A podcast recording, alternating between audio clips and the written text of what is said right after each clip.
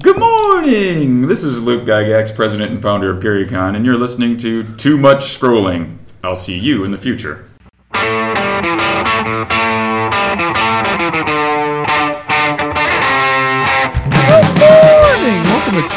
Scrolling for March 6th, 2018. I'm Steve Foder. I'm Chip Hessenflow, Game Master. Oh boy, we're just a couple of guys sitting around talking about things that are important to us. Hopefully, they're important to you. And if you need more information, there's so many great ways to find more information. Our introduction this morning was Luke Gygax, the son of Gary Gygax, the guy who invented Dungeons and Dragons, because this weekend is GaryCon 10 up here in Lake Geneva, Wisconsin. Steve, you're at the top of the stairs looking down into a basement. Down at the bottom are a couple of microphones, a couple computers, and a manual on the table. What Upstairs are several dogs barking often. What do you do? it's choose your own adventure. Don't you love it? Oh, it's so much fun. Don't you don't you love the the idea of Dungeons and Dragons, the communication that we have as a group of people to play this game together, and the the community that is GaryCon, where there's hundreds of people who come together to to show their respect to this creator. and if you're in the Chicago area, it's, it's just a quick jump up to Lake uh, Geneva, Wisconsin. Yeah. it's about uh, you know less than an hour, and the whole thing takes place uh, the eighth through eleventh, and there you're going to meet the people who wrote the original games Mm-hmm. for the uh, for Dungeons and Dragons. Some of the original artists. Um, they were many of the people worked in the factory that pr- was producing this. Right. So anyway, before it moved into the the current situation, Yeah. and this is this all started because we decided we were going to read a book last year, and uh, we met this wonderful uh, group of people who just have a.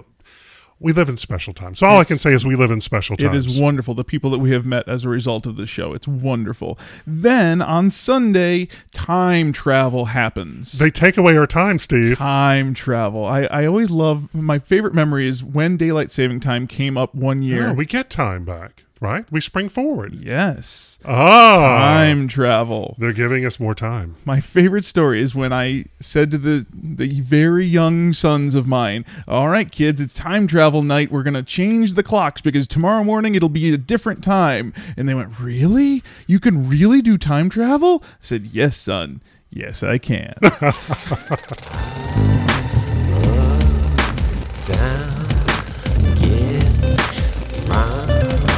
Film at 11.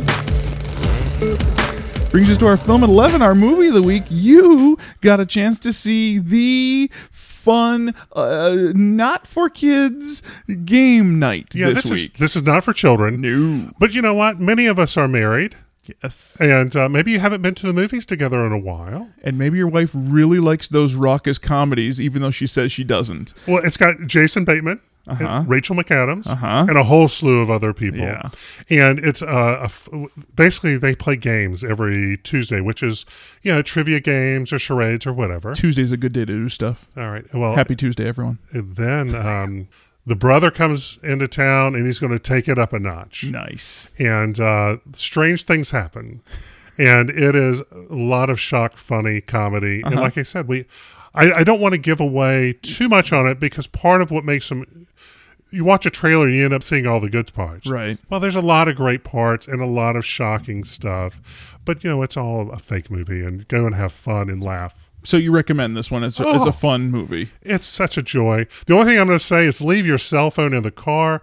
I had a person to my left and to the right decide they were going to take phone calls and text throughout the entire movie. And I finally just said, listen, are you going to stop? What's going on? Chip has a lot of pet peeves, but cell phones in the movie theater is, I think, your number one pet peeve. That's because people decide it's it's time to put their flashlight on, right? Yeah, there's there's a lot of people who don't realize the difference between watching a movie in a theater and watching a movie at the house. It's different. We are addicted to our technology. I get right. that. Anyway, game night was a lot of fun, which brings me to the next one movie we're going to talk about, which is Early Man. Early Man, we talked about this one last week. This is the next movie from Aardman Animation. You might remember them from Wallace and Gromit series. Or, or Shaun the Sheep. right. or uh, Chicken Chicken, Run, Run. yeah. Oh, all the, every one of their um, movies have been a lot of pirates. That was Yeah. also very good. Ham Night. Uh, anyway, Early Man is definitely for young children. Okay. So I don't know how many four or five year olds would be able to sit through a film, but it's got the, the right amount of uh, violence, which is basically sports violence. They're playing a soccer game. Okay. Um, it's got the right amount of silliness. Um, and this is definitely very silly for, for young people. And it's got a wonderful, nice little message. This is as gentle as a uh, film could be. It's very British. And uh, what I would say is, I do not have young children, but if I could uh, picture what a young uh, film should be, this is the type film you would want to see. I wonder if my 16 year old would go to it just for the nostalgia because he really liked Shaun the Sheep and and those sorts of things. Well, may, maybe, maybe, Maybe, maybe. but probably uh, No. it- those years are probably past. Okay. You also got a chance finally to see Tommy Wiseau's masterpiece, The Room. We've talked about this so many times. Every guest that we have on wants to talk about The Room. 2003 worst movie ever maybe. It's the citizen kane of bad movies though. There's something about the room that keeps us coming back. Tell me your impressions of tommy wiseau and the room. All right, Steve, you wore me down. um, you cannot get this streaming, by the way. no tommy is very protective of this So Amazon delivered me the movie. I think it was ten bucks. So- Nice. So, I have them. I actually have. I can watch it over and over and over. And you might. You very well might. My wife immediately left the room. so let's just go ahead and say I never tried to make my wife watch The Room. I, I, I just threw it on and she was uh, doing something and then she said, This is awful.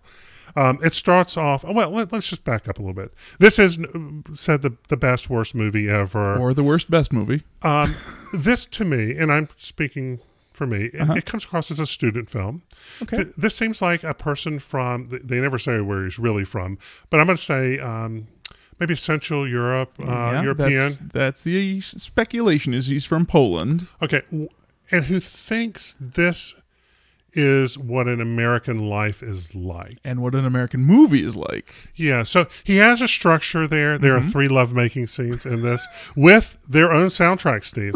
with their own soundtrack, there are um, just odd conversations.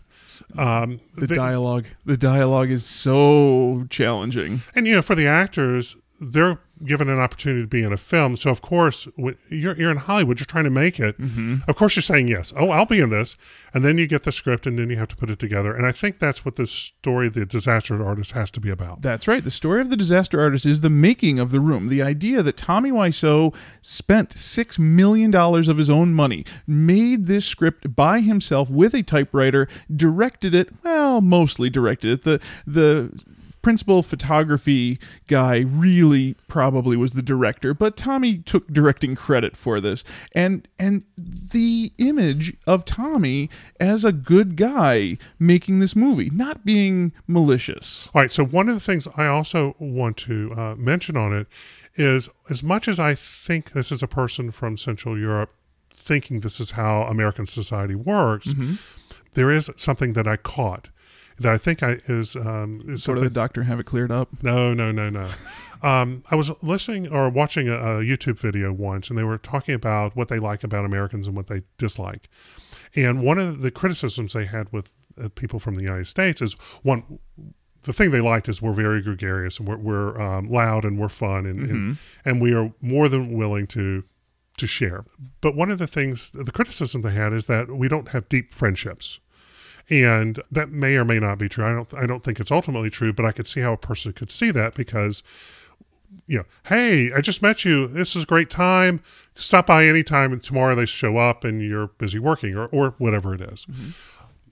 I think that Tommy, who plays the, the character Johnny, has worked real hard in this film to show that you know everything points back to him that he's a good guy.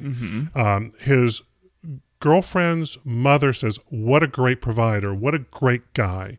His young ward, Batman, no, his young ward Robin, Right. uh, who's this uh, young man who lives in the um, Same apartment building. yeah, who may have had a troubled youth or something. Maybe. Sort of. Well, the the point is, is that he says, you know, uh, he wants to have big brother, um, small brother uh, conversations, or dad son type of conversations. Right. And Tommy works as that um, as that sounding board, and basically assures them everything's going to be all right. You're a young man, of course you are. We love you. Um, and he also his friend who uh, there's an affair that is that goes on in this, but anyway, his friend lives in the apartment building because they, they have a deep friendship, and he's you know eventually he's betrayed, I guess. I, I think that there is something that, that that is that he's trying to to say there. This is not a skilled production, but it, it is a student film, and I don't think that it's fair to criticize it for not being what it is. It, mm-hmm. it's a first film for a person who's learning the art of filmmaking.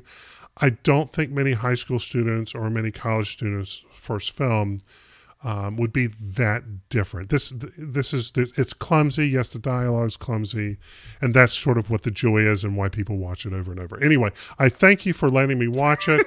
I do not think I have to ever watch this again. Oh, but you own it now, so you can watch it every weekend. I could put it on all the time. This this is the equivalent of you remember, you remember Re- Rebecca Black singing Friday the song. Yeah. and people were making fun of this this song because he, they went to a company and the guy put together put a rap part in the middle of it and helped write the song and basically was having her write down well she was a, a young person writing her first lyrics mm-hmm. and yes it comes across as silly but yeah this is it's a first outing what can i say What a story, Chip. I love this movie. I love it. I, I love it. I- lots of laughs I, I the the fact that you watched it without the riff tracks riffing on this movie is beyond me. I don't know how you got through it There's this crazy scene where they, where all four of them show up in tuxedos. for no real good reason. Then they go out in the alley and throw a football around. Which is a different alley from the other alley because they was they filmed the alley next to the real alley. It doesn't matter.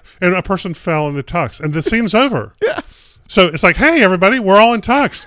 Great, let's go throw a football. Okay, let's go out and throw a football. I just fell. That's the end of it. Yep. And I think that there was probably part of the story that got cut. Steve, there was editing involved. There was I'm sure there was some editing involved and the overdubbing of the the flower scene. All right, so we spent too much time on this. Steve, tell tell me a little bit about the Black Panther because you finally got to see it. All right, I finally got to see the Black Panther. This is a good movie. This is a really good movie. This is a, a movie with so much going for it. It is a beautiful movie filled with beautiful people and a great story. The characters were the thing that got me the most. I really enjoyed the interaction of the Black Panther and his sister, the sister who's in charge of all the science. She is adorable first of all she is so smart so talented and she gets all the great funny lines in this movie this movie is something special a lot of people have figured that out already because Sure. this is this has killed box office numbers uh, around the world It's a setup for the Avengers, Steve. Come on. and you know more stories like this Uh-huh. I, i'd encourage everybody to go see the black panther I, I don't know if that i would watch it a second time i don't know if this is one of those popcorn movies Yeah, I, I think um, all the Marvel movies, I don't think they get better with repeat viewing. I could Yeah. be wrong, but then again, I'm not a 13 year old. and you're also not a repeat movie viewing kind of person very often No, but if you were here in the village of Wakanda, Yes. Illinois, um, things have been happening, Steve. Yeah, they've been getting a lot of phone calls at the village of Wakanda, Illinois. They they have been requested to change their mascot at the high school to the Black Panther. They have Black Panthers. Yes. they have been the the police station has been getting uh, all sorts of phone calls about crime in Wakanda and all the things that they can and can't be doing. they need a new type of uh, uh, technology to help them, Steve. They're going to have to go to an African country to get it. African technology, the stuff that's happening in Africa is a pretty stunning right now. And by the way, the way to get there is if you remember a few weeks ago at the Atlanta airport, uh, ATL, they were you could book your seven o'clock flight to Wakanda. Yeah. So there you go. There you go. Ready to go. Steve, that was not all you watched. I, I have also lovingly watched the second half of The Tick. This was an Amazon exclusive, Amazon Prime video show. It's a TV show. It's a 30 minute sitcom about superheroes, very much in the vein of the old Batman 66, where The Tick is this superhero who is, he says the word chum a lot, and he says all these things, and he is not the smartest guy in the room, and he, he gets into these adventures. The second half of this came out on Friday and, And- streaming on Amazon Prime. It's on Amazon Prime, and it's it's a really good story, really fun look at superheroes from a different perspective. The Black Panther is a very serious from superhero. a different point of view. From a different point of view, the Tick is a very silly superhero. The only thing that I wish they had were some of the other superhero characters from the previous incarnations of the Tick. You have to remember that they did a cartoon and they did a live action already. This is all based on a comic book. Some of those other characters are really great, and they, they left them out of this production. But it certainly looks like they're working on season two of the Tick on Amazon. All right. Well, Steve, there's a lot of movies opening up this week. Let's run through some of them. Wrinkle in Time, one of my favorite books of all time, probably my first book that I ever read about time travel, is being made into a movie. This is a Disney production. This is the this is the big uh, release this week. I'm sure this is going to be an excellent film. I I have mean, high expectations. I have I have high hopes for this one. they did a very low budget version of this. Mm-hmm. Uh, I don't know, 15 years ago or so. I watched that. That wasn't too um, impressive. Right. I read this to my. Uh, I did not read this as a child. I read it to my children when they were really, really young, and they don't remember it, but I do. So there you go. this should be awesome. There's a movie called Thoroughbreds. Uh, two upper class teenage girls in suburban Connecticut rekindle their unlikely friendship after years of growing apart. This is sort of Heathers like. Uh huh. This is a black comedy. Uh huh. And um, I'm going to say this is our pick of the week, but I'm winking at you when I say that because it does look like these these young ladies can put people through a lot of challenges. If you remember Throw Mama from the Train, this might be the 21st century of that story. All right, so there's also a movie called Gringo. Yeah, we saw the preview for this one when we went to go see Annihilation. This is about a guy who is sent to Mexico to uh, help his medical. Uh, what do you call it? Medical, medical marijuana, Steve. There you go. And they have the pills they put together. And all I can say is black comedy because it really is. It, this is a this is one of those comedies where um, it's kind of shocking. Yeah. And uh, lots of silly things going on. It looks interesting enough. It's Amazon Studios, This so this looks good. it does look good. I, I'll wait for it to be on, available on Amazon because it'll be pretty quick because it's Amazon Studios. There is another dark comedy coming out this week called The Death of Stalin. Yes, Yes, that's- I said comedy. That is a comedy. Um, just so we know, uh, we estimate 15 to 20 million people killed for um, under, Stalin's leadership, Mm-hmm. with um, certain sites saying up to 60 million. So there's Mm-hmm. a comedy. There's comedy involved somewhere in there. Tragedy plus time equals comedy. I'm just not sure that the amount of time has gone far enough on, on the scale for right now. So the premise is the Soviet uh, dictator has passed away, and there's a, a political vacuum, and who's going to take over? And there's comedy involved. and it features Jeffrey Tambor, Steve Buscemi, and Michael Palin. That's a comedy powerhouse right there. Interesting enough, I do want to see this. There is a movie called The Forgiven. This is Forest Whitaker taking on the character of the Archbishop Desmond Tutu. now this is the real C of the week. Okay. And this has got Forest Whitaker. He's that guy from Star Wars, right, Steve? I, I was going to say the guy from Star Wars because he's definitely not the guy from the Crying Game anymore. Okay.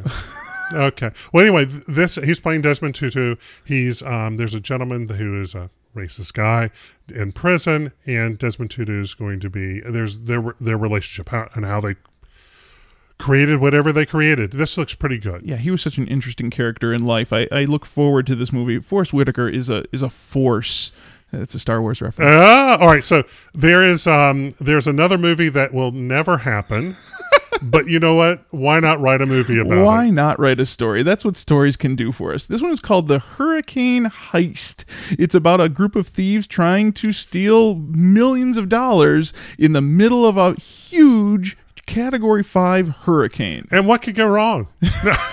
Hilarity ensues. This is not a comedy. This is this is a straight heist film. It features Ryan Kwanten, who you might know as Jason Stackhouse from the True Blood series. That that was the only thing I got out of the trailer was, "Oh, there's that handsome guy." And how about a horror film based on a true story, Steve?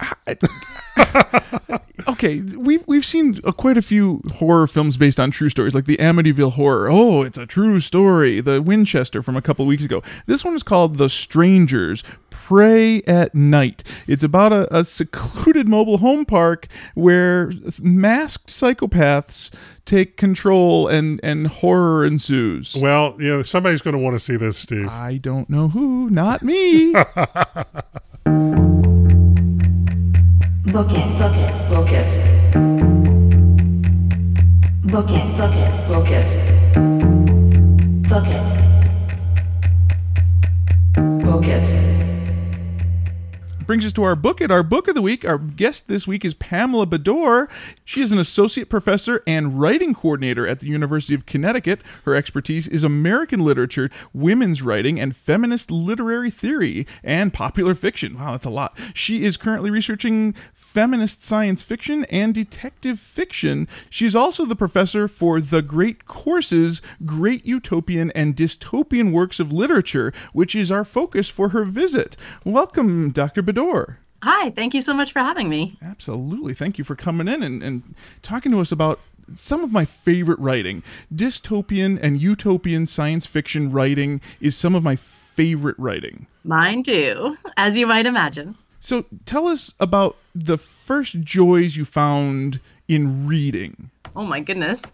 Well, I grew up in the country, Canadian, small Canadian town, and I was a super shy kid. And I feel like reading really got me out of my head and into, you know, all kinds of adventures. I was a totally voracious reader as a child. Well, I was at my library all the time. I read through the kids section, I don't know, by the time I was eight or nine. And it's funny because Stephen King is one of my very favorite writers. And he actually tells a story in On Writing, which is a book I highly recommend to anyone who does creative writing, that's so similar to an experience I had as a kid, which was going to the public library and saying, What should I read now? I read all the kids' books. And the librarian just saying, Nah, you know, go to the go to the grown up section, pick something. And picking Ed McBain, who's a detective writer, not for kids, but who, but who just really introduced me to like the hard-boiled streets of you know basically New York City in his 87th precinct novels, but just that idea that you could just open a book and bam be somewhere else, and I think that's it's complicated today. Um, I know as a prof, as a teacher, as a parent, you know, books are competing with computers. Absolutely. And so the joys of reading and the joys of consuming pop culture get a little bit more mingled together today. So, what advice would you give a young reader then? I think reading is adventure. I mean, to me, that's the key. Reading is a way to to consume stories where you, as the reader, get to decide what the characters look like, what the world looks like. You have so much control that I think, at least with my kids, sometimes they would just rather watch TV, watch a movie. And there's so much value to what you get to put into the reading process. So, for your college students, do you know when they are avid readers? Can you figure out the ones that enjoy reading and those who don't? I got to tell you, college students, they're pretty open about it. So, no matter what I plan to begin a discussion on a book, students will just start by telling me, I love this book. Da da da da da. I went and read another one in the series. Or, I hated this book. I hate reading. I am a science student in your class to fulfill a general education requirement. Students are really open about it, I mm-hmm. think. But it's funny because I'm lucky. I teach mostly popular culture courses. Mm-hmm. And so I often get that situation where students will say, I don't really like reading, but I like these books okay, even the sort of reluctant readers, because the thing about studying popular culture is these are the things that people are really thinking about. We're, we're talking about today. What are our major concerns as a society? And what are the different ways that we can actually figure those out, explore them on the page? So, yeah, I can tell they're not hiding it. but but people who don't love reading will still really enjoy, I think, reading books that really speak to them. Well, you have to find something that speaks to you. I think that's key mm-hmm. to becoming a good reader is finding that genre that you really enjoy. I love science fiction. If there's any time travel in it, I've probably read it at this point. I, I enjoy that specific Yeah. genre just beyond anything else that I ever read. How how do you get those struggling readers to enjoy something? How do you find that genre for them? Well, I think that one of the things for re- for students and you know anyone really to ask themselves is like, what do you think are the most important questions in the world today that face us? And it's funny because I was born in 1972, so you know I'm like 25 years older than my students. They're millennials for sure. Millennials are activists at heart.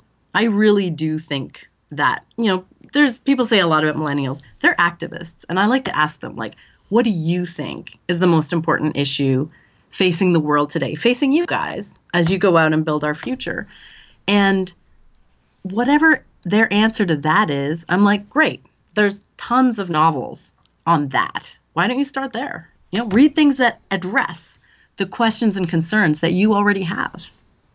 So you've got this this thing about the internet, this great courses that you're a part of that our listeners can go to YouTube and see you in action giving one of your lectures.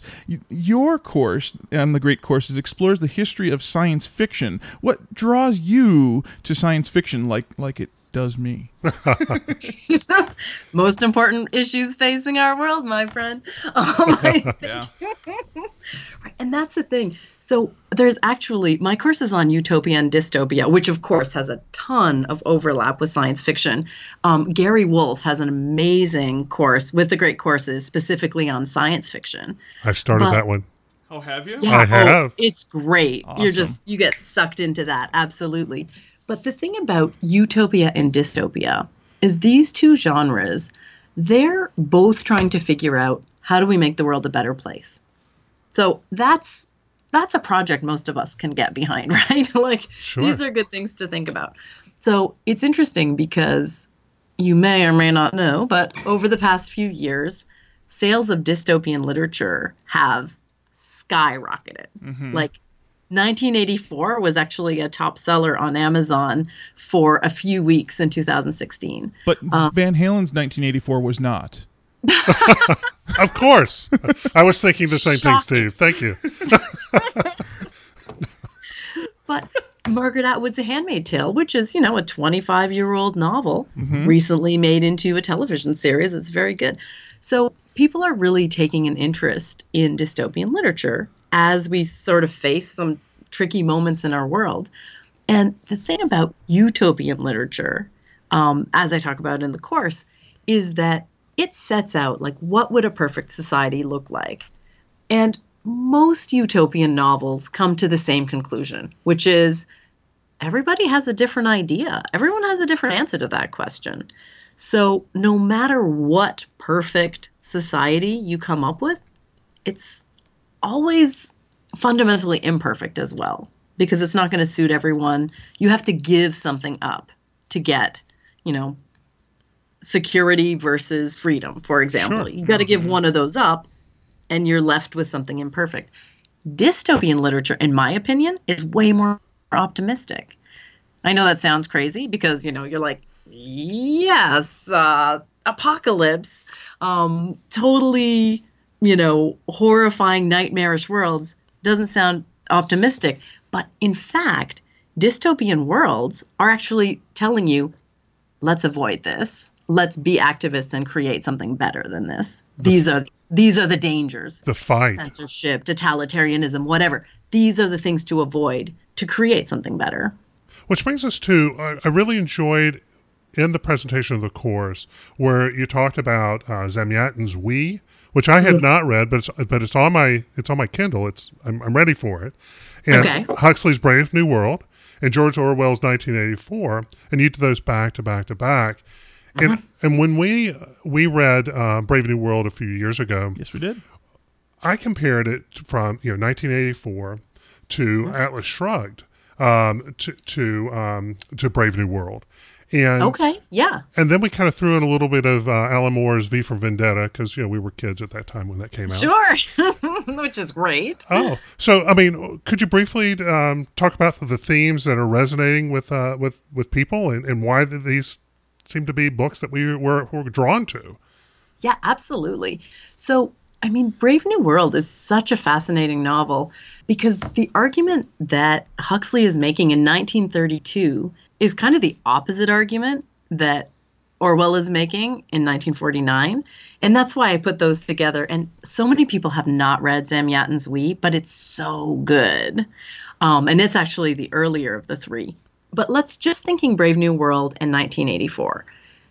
In 1984, Orwell's making an argument that I think we can kind of understand quite easily that if we somehow get into a situation with a totalitarian government where everyone is always surveilled and we're being told lies, people start to not understand what is truth. I mean, it's easy to conceptualize that that would be a dystopian world. That Couldn't that would imagine actually- all of that happening. There's no I way know. that all of that would happen right now. It's an amazing thought, but the fears, the anxieties are really easy to see, right? Sure. Right. The thing that Huxley's doing, which is more subtle, but I think more powerful, is that Huxley is actually saying, look at this world. It looks kind of amazing if you're an alpha or a beta because you have, you know, generally a very well functioning society. Mm-hmm. Everyone is safe and secure, free love, free access to pharmaceuticals. People are very happy. And if someone's not happy, someone else will be like, hey, you don't look super happy today let's like get you some care, get you some mental health care, i.e., drugs. And he's, but what he's showing is that no, no, no. And he argued this really explicitly in his essays. The thing we have to be worried about is not buying into a totalitarian system, it's actually allowing pleasure to take away our humanity. Not allowing pain and torture to take away our humanity, but allowing pleasure to just put us into this state of just not noticing that we no longer have freedom, not noticing that we no longer have art. And that's something that both of the novels and really all dystopias look at is, you know, art as a way, sort of aesthetic products of any kind, as a way that people keep their uniqueness, their individuality. Sort So- of that challenging. Exactly, exactly. So that's why I put those two books. I mean, not like I put them together. Many people Sure. put those two together, but they show the kind of opposite sides of like how society goes wrong through pleasure or pain. Either way, those kinds of extremes are going to lead us somewhere that we shouldn't get on that train. Well, let's get to the other part because your class also, through the great courses, has two lectures on the works of Octavia Butler, more than any other writer. And uh, what makes her work so special and what makes them so important? it was funny. I hadn't planned to do two lectures on her. And then when I started to work on the one lecture I had planned, I realized she did way too much. Her works are so different from one another. Now, um, Butler, and it's still like, it still chokes me up just to just to say this. Um, she died in 2005 at age 58, and so she only wrote 13 novels but wow, like those novels, they really do such a variety of things. And also, you know, Butler is an African American woman, a science fiction writer, very much a little group of one for a while there when she started publishing in the late 70s and early 80s. And she, I realized that I didn't feel like I could do her justice in a single lecture because she has two series that I really, really wanted to talk about in this course. One of them is the Xenogenesis trilogy, and I even I even love the name of that trilogy. Xeno or stranger Genesis. So the beginning of strangers combining. And it's a straight up sci-fi book, you know, within the utopian dystopian realm, but it's an alien encounter book with literally my very favorite aliens. And the way you like time travel, I like aliens that much. Okay. so I mean this is um, these are it's a trilogy, simply amazing trilogy that looks at a type of alien that has such a different approach to the world than we do that it highlights it you know shines the critical mirror on contemporary society and it highlights so many of the questions that we might have about where we're going as a society. And these aliens the oankali they feel like humans have what they call the human contradiction. They've never seen it in all their travels around the galaxy. We have intelligence and hierarchy Wow. and they don't see how we can possibly survive. And in fact, the very opening of book one is that humans have pretty much Destroyed themselves. destroyed the earth Uh-huh. and themselves. uh huh. And so it's a really powerful look at contemporary society. And then Butler also wrote only the first two, and she died before she could write more uh, books of the Parable series, Parable of the Sower, which is this fantastic apocalyptic and then becomes post apocalyptic look at California with drought, with the repressive white supremacist president in the White House, and with um, basically people in gated communities when the gates come down. It's an absolutely spellbinding. You start reading this and you just can't stop, even though the books are like three, four hundred pages each. But she actually looks in that book at religion, new religions, as a way to move outside of the dystopia. Hmm. And so those two moves of like the alien perspective and then actually really, really putting, making religion an, a major element of um, utopian dystopia. They're both so important that I went to my editor at Great Courses and said, would it be crazy to do two lectures? And then I was so thrilled when she said, Hey, it's Butler, go for it. So, I think, I mean, for sure, you know, different professors would highlight different things, but for me, she's just one of those writers that I think is so imaginative and just so important. And when I think about her plans, the plans that she had when she died suddenly in her late 50s, it still chokes me up, I must admit. Those sound great. Those those are definitely going on my reading list. Absolutely. One of the problems of any great course, and if you're listening to Gary's sci fi course, is that you end up with an absolutely enormous reading list Yeah. out of it. That's a problem. That's a problem I have with a lot of podcasts. Is they discuss so many great books. There's so many wonderful books out there that my list just grows and grows. Mm-hmm. In fact, Absolutely. how can reading science fiction or any popular fiction um, better prepare a person for you know school or work or you know just life in general? Yeah. Oh, that's a great question. I love that. Um, so, to me, the main thing about the thing that I like the best about reading anything is that it builds empathy. So, any work of fiction, you are putting yourself as a reader in someone else's perspective. Whether it's first person or third person, doesn't really matter. You're actually seeing the world from someone else's viewpoint. And, you know, we don't do that enough. None of us do. None of us does that enough, right? Sure. think about like what does the world look like from a different perspective now when you're looking at science fiction that different perspective might not even be the perspective of again someone on this world right someone on this earth it could be an alien it could be a time traveler it could be someone from a different time or place and to me that just gives us so much perspective but I also, I don't know if you guys are familiar with um, the cognitive science approach to literature. Uh, Lisa Zunshine is one of my favorite scholars in this area. I don't know if you know her. No, no, please go on. Oh, okay. Um, to add to your reading list, Lisa Zunshine has this wonderful work called, uh, so it's a monograph, a nonfiction, called Why We Read. And she makes the argument that I totally buy that when we're just moving through our life, we actually, you know, our our cognition's at a certain level. We're doing certain tasks, and we process things in a way that's very familiar. And she makes the argument that when we're reading, we're actually accessing different parts of our brain, like different cognitive processes. Right. And some of the work that's really hard to read, she looks at modernism. So Virginia Woolf is one of her main um, areas of study. We enjoy slash hate slash enjoy reading really difficult fiction because it actually helps us to access a different part of our cognitive frame. And I buy that because I also study detective fiction.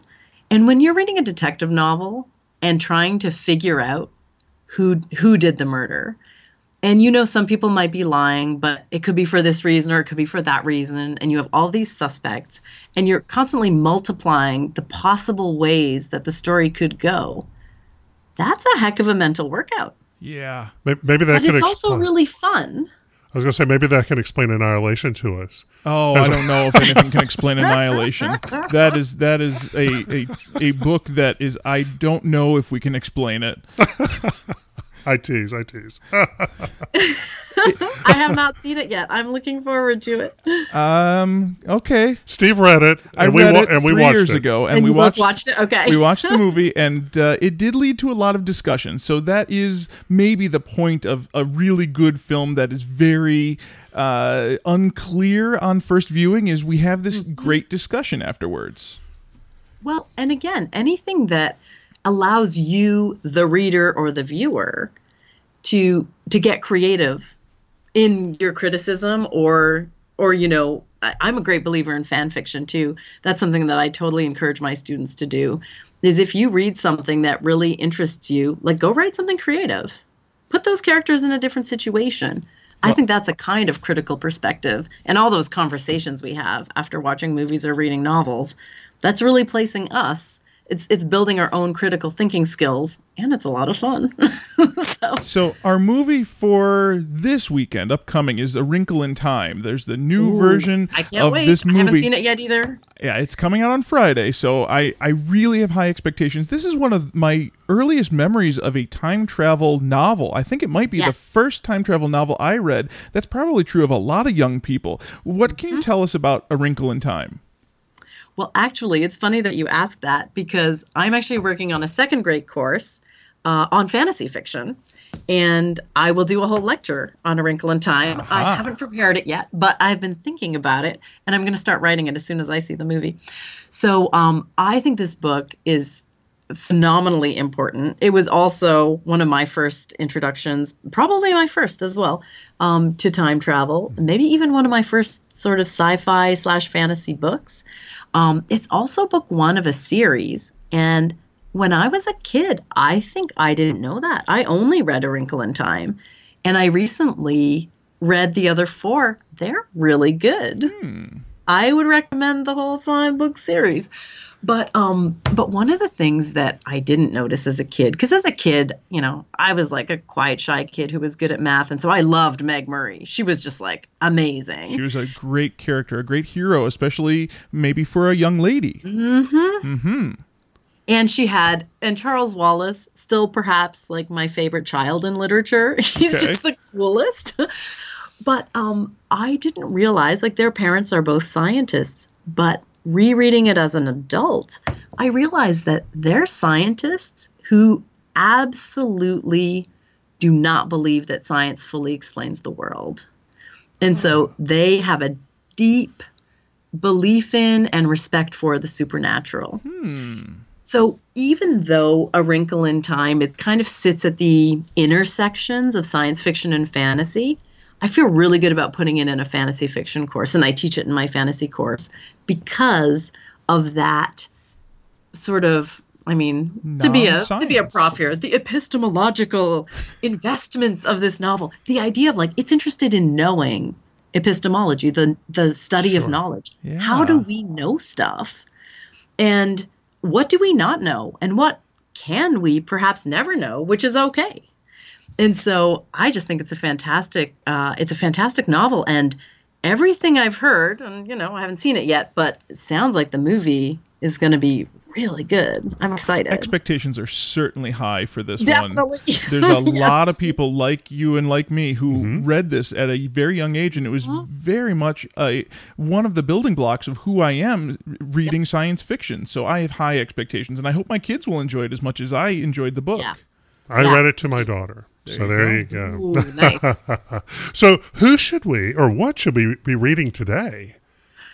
Give me more lists for More- my, my lists. book list, please. please more. I don't. I only have seven or eight on my list so far. Okay, so I just have to give you some. Can I give you some young adult titles? Is that Sure. I love young adult titles. I teach middle school, so I Right. love the young adult titles because I can then use that in class to talk to my students about literature. Well, one of the things that really interests me lately is that when I was a kid, I read Little House on the Prairie to find out like how people settled, you know, mm-hmm. America, how you you know, rotate crops, how you have livestock, like how you would set up the world. And I think today kids are reading apocalyptic fiction to do the same thing. At least for the last five to ten years, I think that that is true. Uh, there, there's so many novels that are in that genre. Yes. And I think that it becomes a way to think through, like, not only, you know, the very basic pragmatic things of, like, how would we feed ourselves? Like, where does our food come from? Sure. Why is our environment important? But also conflict resolution. So I really like for for for younger readers, um, I really like uh, Jeanne DuPrau's City of Ember series. Okay. I don't know if you're familiar with that one, but it's a it's a post-apocalyptic one. It's very good. Um, but then for teen readers, two books that I really really recommend are M.T. Anderson's Feed. Now it came out in 2001, which as I reread it, kind of shocks me how prescient it is. But this is uh, the feed is basically you've got we all have our our phones are actually microchips in in our heads, and people don't have to go to school anymore because they just get information from the feed. And so you get you're in the head of like a teenager who basically just accesses information but has no critical thinking skills and is a first person narrator. And so it's pretty incredible. And he's often interrupted by ads in his feed. Uh huh.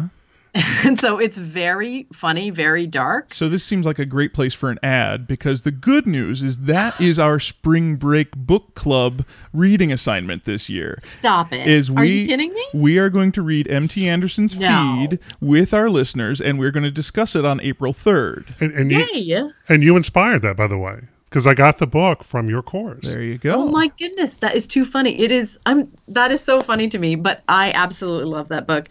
Um he has a really really good book um about Octavian Nothing, which is a really fascinating historical story um about uh, a slave. It's like an antebellum story. But anyway, yes, feed. Oh, I'm do- I'm delighted to hear this. And then um Cory Doctorow, fellow Oh, Canadian. yes. His little brother. When you were thinking about things to teach next to 1984, Yes. 1984 and Little Brother are like an amazing pairing. because certainly it was inspired by 1984 the concept of little brother as opposed to big brother i enjoy that story immensely we've discussed that one on the show and boy is that a, an eye-opening story for the right kid at the right time Mm hmm. Absolutely. And then for um now that I mentioned a Canadian, I'm like, oh, I have to mention another Canadian. Um I don't know if you're familiar with Emily St. John Mandel's Station 11. yes i have read station 11 we have never discussed it on the show but th- that's that is a really interesting view on that idea of how can we survive what are we going to do And also that question of what happens to art in a dystopia or in an apocalypse. right or in a utopia, right? Because here we have a post apocalyptic world and we're following around a troupe of Shakespearean actors. And um, that's a book that I um, I do a little um, discussion group at my library, speculative fiction, and I think that is the one novel that we we probably read it three or four years ago when it first came out, and our group talks about that novel practically every time we get together. wow it's just one of those that really sticks with people. The one that really sticks with me is is not exactly a utopia or a dystopia, but it is a speculative fiction called Daemon by Daniel Suarez. That I'm is- writing that one down. All right. that- I don't know that one. That is the one that I always come back to. It's about a computer genius who dies and has set up that when the news of his death goes across the wire, that triggers a program in a computer that triggers another program in another computer, and eventually this demon, spelled D A E M O N, like the mm-hmm. computer demon. This demon takes over the world because this guy set it up that way. It is a brilliant look at what we can do, what we should do, and what we probably shouldn't do with this technology. Much of which we've already done, but who's counting? So this has been wonderful. Thank you so much for coming in and, and giving us your knowledge and, and prophesizing. Evangelizing. Thank you so much for having me, and uh, thank you for the show. I love the book club. Wonderful. How can our listeners find more about you and your projects? Um, I just, I'm just a, I use my UConn webpage for stuff. I'm at the University of Connecticut. Um, I've recently started Twitter. I don't know, just Pam Bedore. Okay. okay. And then the great courses of course we can we can find your work on there and we look forward to your whole fantasy lecture and and the whole wrinkle in time thing that Yes. you're going to put together eventually Yes. I'd better get to work. Thank you so much for having me, guys. thank you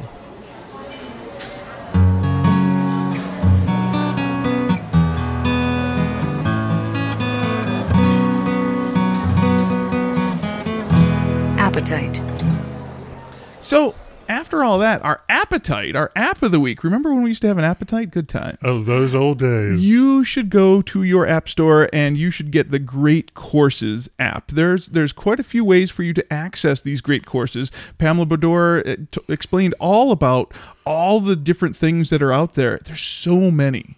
Well, so there's so many great courses that you can do. You can go through their app directly, and they have a, actually a subscription service. So um, the way, th- let me give you the difference between them. One of them is 19.99 a month, and you get I don't know, it's like 5,000 courses Like you can. nine thousand 9,000. courses. So I can promise you that if you have some subject you'd like to know more about, um, Go to the experts. that's right. And one of the benefits of having all these courses available to you is that you can press on one. Um, and let's say you start it and you've watched the first and the second, and it's really not kind of, you're not feeling it. Good. Go to the next one. Because just like books, you, don't- you don't have to finish everything you start. That's true. You need to find the things that you like. And um, the other version is Mm-hmm. the one I actually subscribe to. It's through my Amazon Prime membership. Through our Amazon store, amazon.toomuchscrolling.com. So you pay your Amazon Prime uh, membership, you get your free shipping and all that other stuff, but you can sign up for their monthly uh, service, which is a smaller uh, batch of courses. It's like 2,000 of them. Oh my goodness! Oh, only we're two thousand, suffering. Uh. but that's seven ninety nine a month. Seven ninety nine a month. So you could join and you could take uh, Pamela Bedore's class. If you, I mean, I'm telling you, that was a wonderful one. And then after that, you could, you know, if you wanted to stay on for another one, do it. I I work out. Um, I've got a television in front of me, and I've got my you know elliptical. And you, some of you have these, um, you know, you're walking on something, or you know, whatever you want to do. I, I just basically watch courses while I work out. I get through something that uh, I learn something. Um, Feeding your mind and your body. That- oh, that's it's, pretty it's cool. beautiful. But still, eight bucks a month for for that. Um, you know, at some point, you, you you know, you only can have so many services. Right. Um, you sign up for a few months, you cancel for a few months, you sign up for a couple months later on, and uh, you know each course probably takes you know they're half hour each, twenty five to forty classes. Yeah, about a month is what it takes to get through one anyway. So why not try one Mm-hmm. for out? eight bucks. It's well worth it. Get, take a look, see what you can see. There's an interesting comparison page in our show notes where you can see the difference between Great Courses Plus at 19.99 a month versus the Great Courses Signature Collection at 7.99 a month. And if you have a Roku or you have a Fire Stick or an Apple TV or a Chromecast, you can use these uh, on your big screen. Now, if you don't want to do that, your tablets and, sp- and phones and stuff like that. Because when I was um, when I would walk the dog, I would actually take the course through the through the um, the app on my phone, and yeah, that's how I get through another one. It's uh, it's Nice. awesome, good stuff. Nice. Scroll with it. Star Wars, Chip. Star Wars. So the movie, uh, the the last movie, the Last Jedi, came out in December. uh huh. And, and that in was- between the time between that and Solo, we need something. That's right. Steve's uh, Christmas present was delivered to him, but the book was not delivered to That's him. right. They did not release a novelization of The Last Jedi until today. Today is the day that they are releasing Star Wars The Last Jedi, the expanded version. There you go. So, Hopefully, it explains some things. so Steve, is this something you're interested in? I, you know, sometimes I read the novelizations of movies, and sometimes I am very frustrated by those different ways of telling that same Mm-hmm. story. When it's a novel first and then it's translated into a movie, I'm frequently happy with both. Sure. But sometimes when it's a movie first and then they write it down second, uh, sometimes it loses something in translation. My, my gut tells me that this was released when it is because there were so many rewrites of Yeah. the original movie. I, I'm not sure if that's the case, but anyway, it's it's here for those who want to see it. Steve, it's time to make our announcement. Yep. We, we talked about it with Pamela Bedore, and here we are again. It's spring break coming up. Maybe some of you are already on spring break. There's That's there's- right. People are on spring break. The, you never know where you are in the world from from college spring break to high school spring break. Um, some people are on spring break now. Mm-hmm. So some here is your assignment for spring break. Whenever it comes up, you are going to find a copy of M.T. Anderson's Feed. We talked about it with Pam Bedore in our Book It segment. You have an assignment to read this book by April 3rd, and we'd love to hear from you about what you think about this book. Now we had such good luck doing this with during Mary Shelley's Frankenstein for last Halloween. We had really good luck reading uh, Truman Capote's The Thanksgiving Guest uh, during Thanksgiving. So now we've got a spring break. We're not going to discuss this until our April 3rd show. So whenever your spring break is, make sure you have your copy of M.T. Anderson's feed and start reading it. So let's give us a little bit of a, a preview because I've read the first chapter, Steve. Oh. I read the first chapter, and so I, I'm going to go ahead and make a couple things for sensitive readers. There is some cursing in in, in the first chapter, Okay. And, so be uh, aware of that. and there was a reference to drinking in the first chapter. So So, it's a little bit of adult situations because these are older. th- these this are- is a young adult f- book. right. My my gut tells me in high school it's perfectly fine. Probably in middle school it's going to be a parent's description. Okay. doesn't really matter. Um, if if this is your cup of tea, I, I we picked this book for a reason. Mm-hmm. And the the, um, the other thing I will tell you is there's a lot of slang going on. You kind of you kind of have to get used to how fast it's um, you're kind of reading it. The And- vernacular of these people is different from our vernacular. yeah, and you, if you Hmm. find yourself tripping up a little bit, try reading it out loud because it definitely sounds like you could read it as your child. Like, yeah, it was a super duper time. It was so boring, man. We went to the moon. That's that's the premise here. Is, is this is a group of kids who have all the information that they need in their head through this feed, and everything's boring as a result. They're bonds. Uh, they're constantly bombarded by ads. Everything is. I mean, I've got a 13 year old. I got a 16 year old. You know, things certainly aren't. You know, when you're a kid, dad comes home and everyone's like, "Yes, dad's home." Now it's like, "Hey, dad." oh, you here again? That's right. Why Well, didn't you bring chicken? So anyway, they, they head off to the moon in this first chapter, and uh, they're like, "Yeah, we're out to the moon. Thank goodness we have everybody, all my buddies with me, because Yeah. it'd be so boring if I didn't have them all here." And uh, they could go anywhere they wanted to eat for dinner. Of course, they go to the local, like you know, whatever the the chain restaurant is, because they're on the moon. Yeah. And uh, you know, it's so quiet up there if they don't have their friends. Anyway, this is the beginning of the story. Mm-hmm. Like I said, we got from uh, I got this from Pamela Bedore's The Great Courses Right. course that we spoke about earlier, and I think we're going to all enjoy it. That's awesome. So get get a copy of this MT Anderson's feed. Send us an email, send us a voicemail, and we will discuss this on April 3rd. And we'd love to have your input into what you thought about this book and the idea that of the dystopia utopia that Pam Bedore shared with us. Oh, how exciting! I think we have enough information to survive another week. What do you think, Chip? Only if we can come back next week, Steve. Yes, I think we can. I, I want to thank again our guest, Pam Bedore, and all of the great information that she gave us. And thank you for joining us. Uh, if you have more input about MT Anderson's feed, give us a call or a text. Our phone number is 805 4104 Send us an email. Our email is too much scrolling at gmail.com. Our website is too much scrolling.com. We're on Twitter and Instagram and Facebook. We're on iTunes and Stitcher and TuneIn Radio and every day of the week. You can find all the news that you need on our feed. Ah, news.toomuchscrolling.com. I want to thank you again for listening to Too Much Scrolling. I'm Steve Foder. I'm Game Master Chip Hassenflow, and Steve. If you roll over a seven, we can exit this uh, this recording. Three. Do it again. And we'll have to start over again. moon! Uh, no, just kidding. Thank you again for listening to Too Much Scrolling. We'll see you in the future.